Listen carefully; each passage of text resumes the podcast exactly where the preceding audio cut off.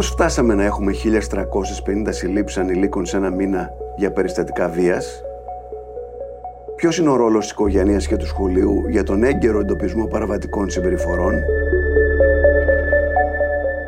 Φταίει για την έξαρση της βίας ο εγκλισμός λόγω κορονοϊού; Πώς θα αποκτήσουμε καλύτερες σχέσεις με τα παιδιά μας; Είναι το Ράδιο Κάπα, το εβδομαδίο podcast καθημερινής. Είμαι ο Νότης Παπαδόπουλος και συζητώ σήμερα με την Έλενα Συρμαλή, εγκληματολόγο, πρόεδρο του Κέντρου Μελετών Ασφάλειας του Υπουργείου Προστασίας του Πολίτη. Καλώς ήρθατε στο Ράδιο Κάπα. Καλώς σας βρήκα. Ευχαριστώ για την πρόσκληση. Τον προηγούμενο μήνα διάβασα ότι 1.350 παιδιά συνελήφθησαν από την αστυνομία σε όλη τη χώρα γιατί μετήχαν σε περιστατικά βίας. Δηλαδή σε μικρές ληστείες, σε παραβατικές πράξεις, σε βία με, με, άλλα, με άλλους συνομιλικούς τους και το καθεξής. Που είναι κάτι πρωτοφανές κατά τη γνώμη μου. Δεν ξέρω, εσείς είσαστε πιο κοντά στα πράγματα. Πώς εξηγείται αυτή η έξαρση της παιδικής βίας; Καταρχάς να πούμε ότι κάθε χρόνο έχουμε αυξομοιώσεις στο δίκτυ της παραβατικότητας ανηλίκων. Η διαφορά τώρα και αυτό που βλέπουμε και μας σοκάρει και πολύ λογικά μας σοκάρει είναι η ποιότητα των πράξεων, η βία δηλαδή που ακολουθεί αυτές τις πράξεις. Μιλάμε δηλαδή για σκληρά εγκλήματα. Φυσικά, σε σχέση με τους ανηλίκους, θα πρέπει να τονίσουμε ότι πάντα χρησιμοποιούμε τον όρο παραβατικότητα, όχι εγκληματικότητα, όπως και για το πρόσωπο ανήλικος παραβάτης και όχι ανήλικος εγκληματίας. Και αυτό γιατί δεν θέλουμε να στιγματιστεί ένας άνθρωπος σε μια τόσο μικρή ηλικία και να στιγματιστεί με τέτοιο τρόπο που θα καθορίσει το μέλλον του. Οπότε, ακόμα κι αν μερικές πράξεις όντως εμπεριέχουν έντονη βία, είναι σκληρές πράξεις, καλό είναι να μιλάμε για ανήλικη παραβατικότητα και βία μεταξύ ανήλικων. Τι εννοείται σκληρές πράξεις; Οι πράξεις βίας, οι πράξεις όπως βιασμοί, σωματική κακοποίηση, χρήση διαφόρων ειδών όπλων. Αυτές είναι πράξεις ε, που μας κάνει να καταλήγουμε στο συμπέρασμα ότι ξεφεύγουμε από την ε, κλασική αυξομοίωση στους δείκτες παραβατικότητας ανηλίκων. Πρέπει να σημειώσουμε ότι αυτό δεν αφορά μόνο την Ελλάδα. Βλέπουμε πανευρωπαϊκά μια αύξηση σε αυτού του είδους της πράξης, της πράξης βίας και ε, θα πρέπει για να βγάλουμε κάποια ασφαλή συμπεράσματα να δούμε, ε, φυσικά θα αντιμετωπίσουμε το φαινόμενο και πρέπει να αντιμετωπίσουμε το φαινόμενο, ωστόσο για να βγουν ασφαλή συμπεράσματα σε σχέση με τους παράγοντες γένεσης του φαινομένου μπορούμε να κάνουμε κάποιες υποθέσεις και να πούμε κάποια πράγματα, αλλά για ασφαλή συμπεράσματα θα πρέπει να δούμε το φαινόμενο πώς θα εξελιχθεί και τι αυξομοιώσεις θα έχουμε και τους επόμενους μήνες ή τον επόμενο χρόνο.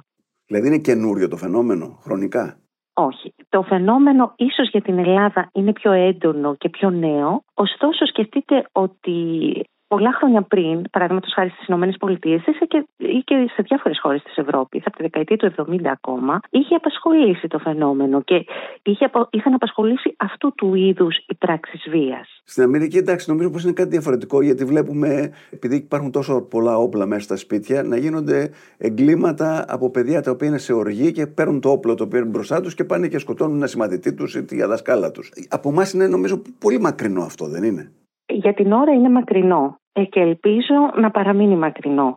Γενικά θα πρέπει να, να τονίσουμε ότι ο κίνδυνος να εμπλακεί ένας έφηβος, μια εφηβεία, αλλά κυρίως μιλάμε για άρενες στην εφηβεία, ναι. αγόρια κυρίως. Βλέπουμε και κάποια κορίτσια, αλλά η πλειοψηφία είναι αγόρια.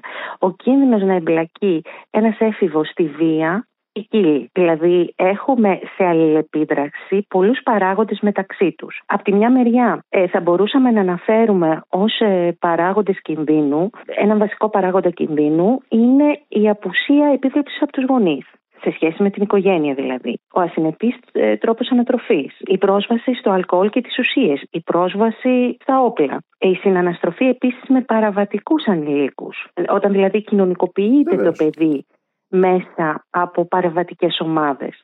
Φυσικά έχουμε να κάνουμε και με ατομικούς παράγοντες. Οι ατομικοί παράγοντες αφορούν ένα ευρύ φάσμα ατομικών χαρακτηριστικών. Μπορεί να σχετίζονται με, και με πρότυπα συμπεριφοράς, αλλά και με άλλου είδους παράγοντες. Έχουμε να κάνουμε δηλαδή με βιοψυχοκοινωνικό φαινόμενο. Και γι' αυτό είναι αρκετά δύσκολη η αντιμετώπιση του. Γιατί πέρα από το ότι θα πρέπει να δούμε ποιος παράγοντας είναι αυτός που σχετίζεται περισσότερο με το φαινόμενο που βλέπουμε, πώς αλληλεπιδρά με τους άλλους και επίσης από τη στιγμή που έχουμε ένα πολυγοπαραγωγικό ατομικά χαρακτηριστικά, οικογένεια, σχολείο και κοινωνικό πλαίσιο, αλλά το πλαίσιο της γειτονιάς και το ευρύτερο, θα πρέπει όλοι αυτοί οι φορείς που βρίσκονται σε αυτό το πλαίσιο να συνεργαστούν και να εφαρμόσουν πολιτικές. Είναι πολύ σημαντικό να πούμε ότι έχουν, θεωρώ, και από τους επίσημους φορείς κοινωνικού ελέγχου και σε σχέση με το σχολείο και σε σχέση με την οικογένεια. Έχει γίνει και αυτή η συζήτηση που κάνουμε τώρα είναι μια απόδειξη. Έχει γίνει αντιληπτό το πρόβλημα. Ακούσαμε ναι. πριν λίγο καιρό τον κύριο Οικονόμου, τον Υπουργό Προστασίας του Πολίτη, που μίλησε για συνεργασία με το Υπουργείο Παιδείας.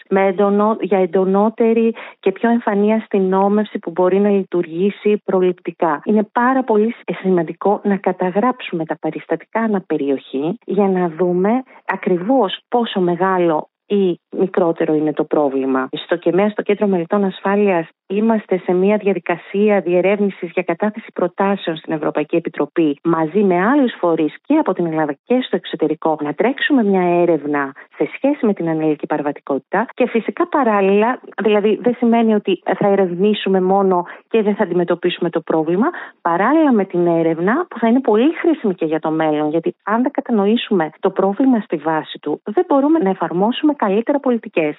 Και φυσικά τα άλλα μέτρα αντιμετώπισης. Πάμε λίγο ένα-ένα τα πράγματα για να καταλάβουμε πιο βαθιά. Ε, καταρχήν, έχει παίξει ρόλο σε αυτό που λένε ο εγκλισμός του, του κορονοϊού; Αυτό το υποστηρίζουν κάποιες πλευρές.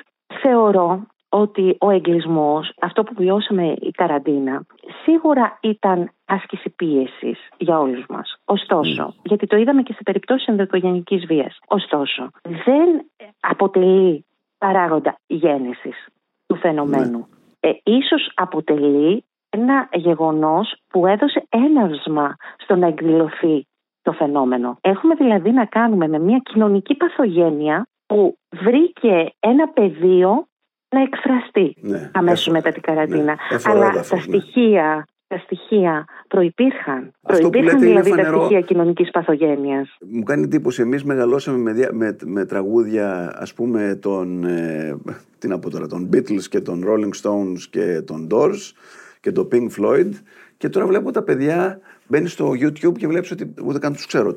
οι trappers έχουν εκατομμύρια χτυπήματα και έναν λόγο, μια ρητορική μίσους και έναν μισογενισμό και ένα τσαμπουκά περίεργο. Θέλω να πω πώς επηρεάζει αυτό; Σαφώς επηρεάζει, γιατί είναι ένας από τους παράγοντες που εξετάζουμε. Δηλαδή, αυτό που θα εξετάσουμε πρώτα είναι το παράγοντα οικογένεια και ποιες σχέσεις υπάρχουν μέσα στην οικογένεια. Το σχολικό περιβάλλον, θυμίστε μου να σας πω κάτι για το σχολικό περιβάλλον, που είναι πάρα πολύ σημαντικό, αλλά και το ευρύτερο κοινωνικό πλαίσιο. Η αλήθεια είναι ότι τα τελευταία χρόνια έχουμε μια αποδοχή του βίαιου λόγου, μια ενθάρρυνση του βίαιου λόγου. Έχει γίνει ο βίαιος λόγος ένα μέσο για να ακουστεί ή η φωνή κάποιων ανθρώπων που θεωρούν ότι δεν μπορεί να ακουστεί διαφορετικά. Ας μην ξεχνάμε ότι η αποδοχή καταρχάς του βίου λόγου και αυτού του τύπου συμπεριφοράς μπορεί πολύ εύκολα να λειτουργήσει και αργότερα και σε άλλα πεδία και να μην μιλάμε πια για ανήλικη παραβατικότητα ή βία μεταξύ ανηλίκων. Ένα σημαντικό στοιχείο στη ριζοσπαστικοποίηση στη βία, για τους νέους ειδικά,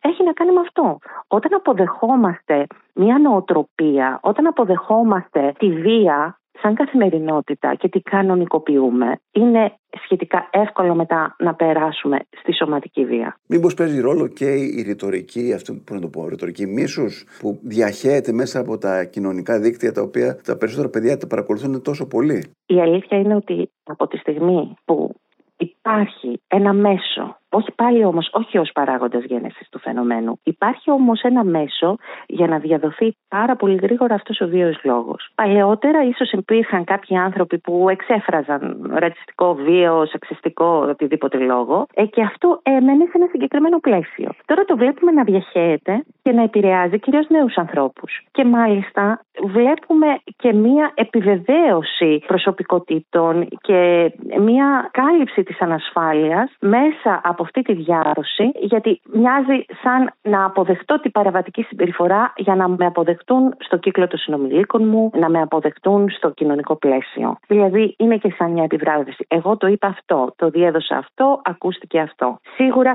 είναι ένας παράγοντας που δεν μας βοηθά να αντιμετωπίσουμε το φαινόμενο στη ρίζα του γιατί διαδίδεται πάρα πολύ εύκολα. Υπάρχει δηλαδή ένας ανταγωνισμός, ας πούμε, ποιος θα πει το, τη μεγαλύτερη ακρότητα και ποιος θα κάνει τη μεγαλύτερη μαγιά κατά κάποιο τρόπο. Ακριβώς. Και αν σκεφτείτε ε, τις δομές των ομάδων, ξέρουμε ότι σε θετικές ομάδες, ομάδες που παράγουν θετικό έργο, όλα τα μέλη μιας ομάδας σε ποιον θέλουν να μάσουν, στο πρότυπο της ομάδας που παράγει το θετικό έργο και οι υπόλοιποι προσπαθούν να παράξουν το ίδιο θετικό έργο. Δηλαδή, ακολουθούμε πάντα το πρότυπο της ομάδας μας, γιατί έχουμε μια ατομική φυσικά ταυτότητα, αλλά έχουμε και μια κοινωνική και μια ομαδική ταυτότητα. Στις παραβατικές ομάδες ή στις ομάδες αυτής της νοοτροπίας, επειδή ακόμα και η παραβατική συμπεριφορά, ακόμα και η κλιματική συμπεριφορά είναι ανθρώπινες συμπεριφορές. Δεν είναι κάτι άλλο. Κατά τον ίδιο τρόπο προσπαθούμε να μοιάσουμε στο αντίστοιχο αρνητικό πρότυπο και ίσως και να το ξεπεράσουμε για να μπορέσουμε να γίνουμε αποδεκτοί και αποδεκτές. Είπατε όμως ότι αυτή δεν είναι ας πούμε η, η, η γενεσιουργός αιτία. Μήπως τα παιδιά νιώθουν τώρα σήμερα μεγαλύτερη ανασφάλεια για τη ζωή τους, μεγαλύτερο άγχος για την οικονομική τους επιβίωση, για την καριέρα τους και όλο αυτό δημιουργεί μια τέτοια, κάποιες τέτοιες συνθήκες; Είπαμε ότι ό,τι μπορεί να επηρεάζει την οικογένεια και να την επηρεάσει την καθημερινότητα της οικογένειας και τις σχέσεις μεταξύ γονέα και παιδιού, φυσικά θα επηρεάσει και τον έφηβο. Δηλαδή και εμείς οι ενήλικες όταν βιώνουμε περιόδους ανασφάλειας και περιόδους αβεβαιότητας, σαφώς αυτό μπορεί να επηρεάσει και τη συμπεριφορά μας. Ένα άλλο σημαντικό στοιχείο για να μην το ξεχάσουμε, πέρα από την οικογένεια που πρέπει να υπάρχει συνεπής τρόπος ανατροφής, πρέπει να υπάρχει επίβλεψη από τη μεριά των γονέων κατά τη διάρκεια της εφηβείας. Είναι πάρα πολύ σημαντικό αυτό ειλικρινής και καλή προσκόλληση με τους γονείς, μεταξύ γονέα και παιδιού, αλλά σε σχέση με το σχολείο είναι πολύ σημαντικό το παιδί στο σχολείο να μην νιώθει ανασφαλές. Να νιώθει ότι είναι το φυσικό του περιβάλλον, ο φυσικός του χώρος. Και σε όλες τις μελέτες που έχουμε στη διάθεσή μας, ειδικά από το εξωτερικό, γιατί στις ΗΠΑ κυρίως και στην Κεντρική Ευρώπη και στο Ηνωμένο Βασίλειο έχουμε περισσότερες έρευνες. Βλέπουμε μία σχέση μεταξύ σχολικού εκφοβισμού και μετέπειτα παραβατικότητας. Δηλαδή, έχουμε ένα φαινόμενο που εμφανίζεται στο σχολείο το bullying, το σχολικό εκφοβισμό. Έχουμε τη βία μέσα στο σχολείο. Αν δεν αντιμετωπιστεί η βία στο σχολείο, έξω από το σχολείο έχουμε ανήλικη παραβατικότητα. Και εκεί βέβαια τα περιστατικά είναι πολύ διαφορετικά και πολύ πιο άγρια ίσως. Και είναι ίσως και πιο δύσκολο, όχι ίσως, είναι πιο δύσκολο να αντιμετωπιστούν. Είναι πολύ σημαντικό όταν εμφανίζεται το πρόβλημα στο σχολείο να το αντιμετωπίσουμε εκεί, για να μην εξελιχθεί. Και αυτό φυσικά δεν είναι μόνο θέμα του σχολείου. Και εκεί έγκυται και η δυσκολία. Πρέπει το σχολείο να συνεργαστεί με τους γονείς και οι γονείς να είναι θετικοί να συνεργαστούν με το σχολείο. Τα σχολεία μας μπορούν να το κάνουν αυτό. Θέλω να πω, οι καθηγητές έχουν αυτή την επάρκεια, αυτή τη γνώση να δουν το παιδί το οποίο συμπεριφέρεται με αυτόν τον τρόπο και να, να πλησιάσουν το ίδιο, να πλησιάσουν τους γονείς. Πού βρισκόμαστε; Ε, χωρίς, χωρίς να ξέρω επαγγελματικά το χώρο του σχολείου, μόνο από προσωπική εμπειρία μέσω των παιδιών μου, εγώ βλέπω ότι έχουμε ένα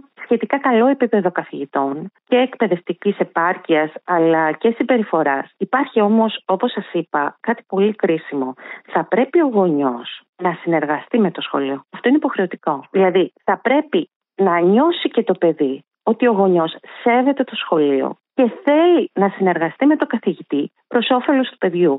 Δεν έχει νόημα να ερχόμαστε σε αντιπαράθεση με τους καθηγητές. Το θέμα είναι να βρούμε ένα κοινό σημείο να μπορέσουμε να συνεννοηθούμε.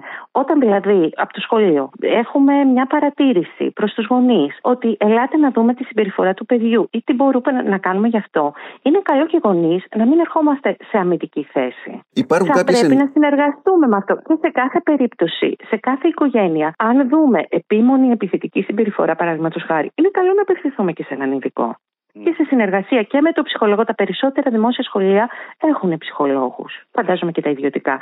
Επομένως, μπορεί να γίνει αυτή η συνεργασία. Αλλά η δυσκολία σε αυτό το θέμα είναι ότι δεν φτάνουν οι φορείς του κράτους. Οι φορείς του κράτους θα τρέξουν προγράμματα, θα τρέξουν έρευνες, θα έχουμε συνόμευση, θα, θα, θα. Αλλά είναι βασικό να μπορέσει να λειτουργήσει και να συνεργαστεί και ο γονιός, γιατί είναι το παιδί του. Υπάρχουν ενδείξεις που πρέπει να. καμπανάκια για τους γονείς που θα πρέπει να κοιτάνε στο παιδί στη συμπεριφορά του, έτσι ώστε να, να μπορέσουν να διαγνώσουν μια τέτοια παραβατική συμπεριφορά πριν αρχίσει να εκδηλώνεται; Το πρώτο σημάδι που το καταλαβαίνεις πάλι σε σχέση με το σχολείο είναι η διαφοροποίηση σε σχέση με τις επιδόσεις και η μη λειτουργικότητα. Ξαφνικά το παιδί ή σταδιακά το παιδί δεν είναι λειτουργικό στο σχολείο.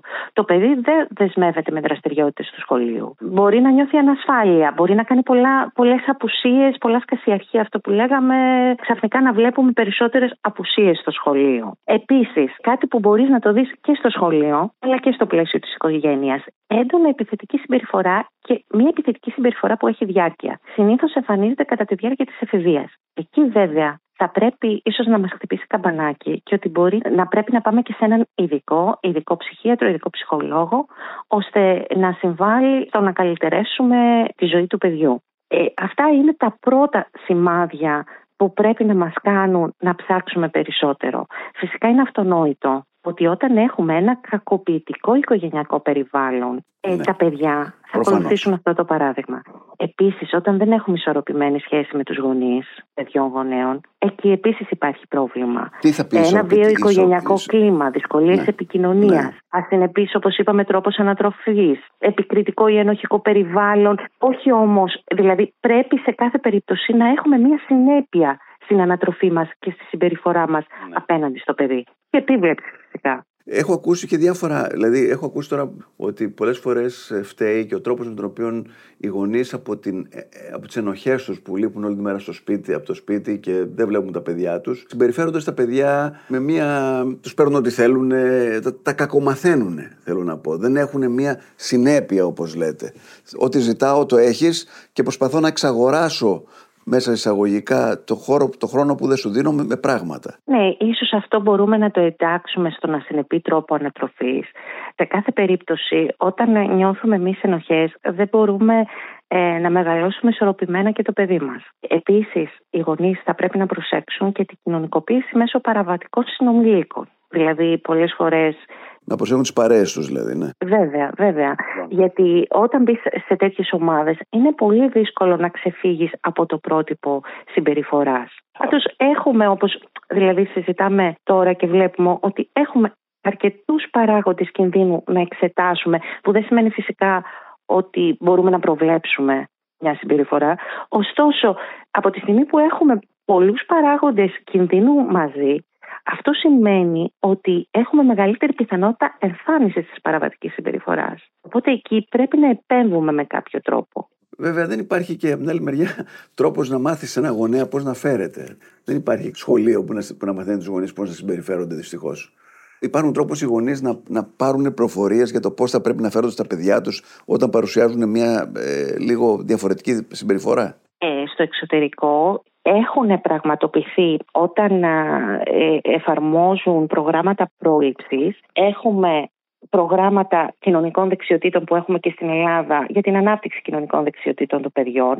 Έχουμε και ανάπτυξη προγραμμάτων διαχείρισης συγκρούσεων ε, και θεραπευτικές παρεμβάσεις, αλλά στο εξωτερικό και οι γονείς εκπαιδεύονται σε γονικές δεξιότητες στο πώς δηλαδή θα διαχειριστούν τον θυμό του παιδιού ναι. τους. Ίσως χρειαζόμαστε τέτοια σεμινάρια. Βέβαια, επειδή έχω παρατηρήσει ότι πολλές φορές και το Υπουργείο Παιδείας και άλλοι φορείς έχουν προωθήσει τέτοιου είδους σεμινάρια, δεν έχουν τρομερή ανταπόκριση. Η αλήθεια είναι αυτή. Ίσως βέβαια με αυτά τα γεγονότα τα τελευταία που βλέπουμε και αυτή την ε, αύξηση των περιστατικών βίας, ίσως κινητοποιηθούν περισσότερο και οι γονείς. Είναι σημαντικό και αυτοί να αναπτύξουν δεξιότητες. Κανένας δεν γεννιέται ή δεν γίνεται γονιός και ξέρει τα πάντα. Είναι καλό να παίρνουμε συμβουλές από ειδικούς. Είναι πολλές φορές καλό και να εκπαιδευόμαστε και να προσπαθήσουμε να αναπτύξουμε μια ειλικρινή επικοινωνία και συνεχή επικοινωνία με το παιδί. Και επειδή αναφέρθηκα πριν και στο θέμα της επίβλεψης, αντιλαμβανόμαστε ότι η επίβλεψη δεν σημαίνει ότι θα πνίξω σε εισαγωγικά το παιδί, ότι δεν θα το αφήσω να αναπτύξει την προσωπικότητά του. Αλλά θα πρέπει να γνωρίζω ως γονιός, που είναι υπεύθυνος για τον ανήλικο ή την ανήλικη, που βρίσκεται μέσα στην ημέρα, βρίσκεται στο σχολείο, βρίσκεται στο φροντιστήριό του, βρίσκεται στη βόλτα με τους φίλους, αλλά πρέπει να το γνωρίζω αυτό, γιατί η ευθύνη βαραίνει εμένα. Τώρα διάβαζα ότι υπάρχουν σε κάποιες περιοχές της Αθήνας μάλιστα, ε, έτσι στην προσπάθειά τους των γονιών να είναι σε μια επαγρύπνηση, γονείς κάνουν περιπολίες για να περιφρουρήσουν τυχώς βίαιε συμπεριφορές παιδιών. Α πούμε, το Σαββατοκύριακο στην Κυφυσιά, τρει-τέσσερι γονείς κάνουν βάρδιες και κάνουν στα στέκια στα οποία πιάνουν τα παιδιά τους. Το βλέπετε αυτό ε, έναν τρόπο, εν πάση περιπτώσει, αντιμετώπισης των προβλημάτων; Ε, δεν μπορώ να το κρίνω ούτε θετικά ούτε αρνητικά. Θεωρώ ότι πάντα είναι πολύ σημαντική η συμβολή του πολίτη και η συνεργασία του με τις αρχές, είτε με τους επίσημους φορείς κοινωνικού ελέγχου. Γι' αυτό και μίλησα πριν για συνεργασία γονιών και σχολείου. Σε κάθε περίπτωση η συνεργασία αυτή είναι σημαντική. Δεν πρέπει να ξεχνάμε βέβαια ότι υπεύθυνη για τη τήρηση της τάξης είναι η αστυνομία. Σε κάθε περίπτωση. Ναι. Ασφαλώς. Το κακό είναι ότι πολλά από τα παιδιά θαυμάζουν αυτούς τους που εμφανίζονται σαν αντισυστημικοί και επαναστάτες. Ιδιαίτερα βλέπω αυτά, σε αυτά τα τραγούδια τα παράξενα. Ενώ στην πραγματικότητα είναι από τους πιο συστημικούς παράγοντες, εν πάση περιπτώσει. Είναι άνθρωποι που πάνε να βγάλουν λεφτά και πουλάνε τη μαγιά τους για να πλουτίσουν οι ίδιοι. Ναι, κοιτάξτε να δείτε. Η εφηβεία είναι μια περίοδος πολλών αλλαγών και συναισθηματικών αλλαγών και γνωστικών αλλαγών. Μπορεί, υπάρχει περίπτωση ο νέος να θέλει να ταυτιστεί, ειδικά σε περιόδους αβεβαιότητας και σε σχέση με το κοινωνικό πλαίσιο και σε σχέση με την οικογένεια. Όταν ο νέος ψάχνει ταυτότητα, γιατί κατά τη διάρκεια της εφηβείας ψάχνουμε ταυτότητες και υιοθετούμε ταυτότητες. Πολλές φορές υιοθετούμε και ταυτότητες που αργότερα θα τις αποχωριστούμε για να ναι. υιοθετήσουμε μετέπειτα κάποια άλλη. Κάποιες φορές βλέπουμε έντονα το φαινόμενο να υιοθετείται αρνητική ταυτότητα. Δεν πρέπει να μας κάνει εντύπωση. Όταν δεν μπορούμε να υιοθετήσουμε μια άλλη ταυτότητα, προτιμούμε ακόμα και την αρνητική ταυτότητα από το να μην είμαι κάποιος, να μην ανήκω κάπου, να μην είμαι ενταγμένος σε μια ομάδα. Γι' αυτό είναι πάρα πολύ σημαντικό το παιδί να οικοδομήσει τη ταυτότητά του μέσα από την καλή σχέση με τους γονείς, μέσα από το σχολείο να δεσμευτεί με τις δραστηριότητες του σχολείου μέσα από τη θετική κοινωνικοποίηση.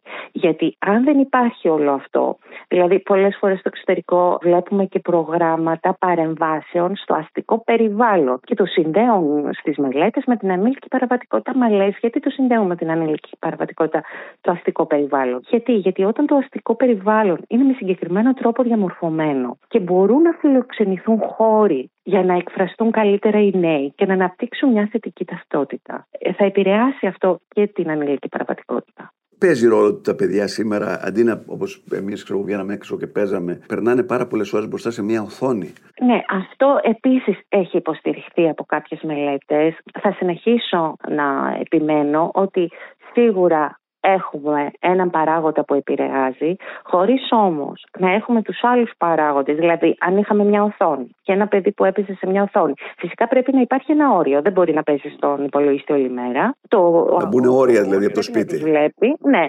Δηλαδή πρέπει να υπάρχει ένα όριο. Γενικά τα παιδιά πρέπει να έχουν ένα όριο. Ναι. Δεν έχουμε όρους για να τα αγαπάμε, αλλά πρέπει να βάζουμε όρια. Αλλά δεν, δεν φτάνει αυτό.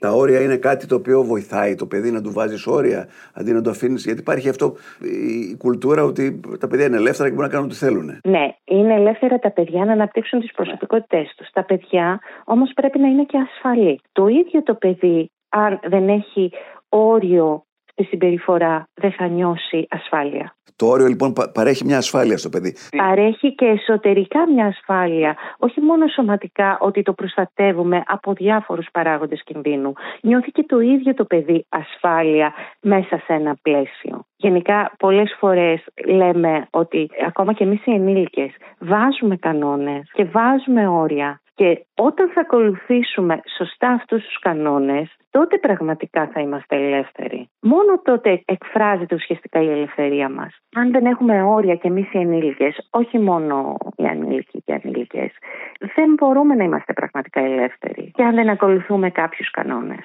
Άρα τα όρια λοιπόν δημιουργούν ασφάλεια. Πάντα λέτε ότι η ακρογωνία ω λήθο είναι η καλή σχέση του παιδιού με τους γονείς και των γονέων με το παιδί ειλικρινή και καθημερινή επαφή. Και καλή επικοινωνία. Ειλικρινή επικοινωνία και καλή επικοινωνία, όρια επίβλεψη και φυσικά να αναπτύξει το παιδί την προσωπικότητά του για να μπορεί να κυνηγήσει αργότερα τα όνειρά του. Δεν επιβάλλουμε στο παιδί όνειρα δικά μας ή απόψεις δικές μας. Πρέπει δηλαδή να, του, να έχει αυτό το πεδίο ελεύθερο, αλλά θέλει μια επίβλεψη. Και επίσης, πολύ σημαντικό, προλαβαίνουμε τα περιστατικά ενδοσχολική βίας στο σχολείο. Και αν δεν υπάρχει συνεργασία των γονιών, δεν μπορούμε να έχουμε λύσεις σε αυτό. Δεν μπορούμε να βοηθήσουμε σε αυτό. Πρέπει να υπάρξει συνεργασία. Υπάρχουν κέντρα στα οποία οι γονείς θα μπορούσαν να απευθυνθούν και να μάθουν περισσότερα πάνω για αυτά τα οποία συζητάμε τώρα; Καταρχάς, κατά καιρούς, τα σχολεία και το Υπουργείο Παιδείας κάνουν τέτοια σεμινάρια. Οι Δήμοι πολύ συχνά κάνουν τέτοια σεμινάρια σε σχέση με τους γονείς και οι σύλλογοι γονέων και κυδεμόνων ασχολούνται με όλη αυτή την εκπαίδευση. Δηλαδή δεν,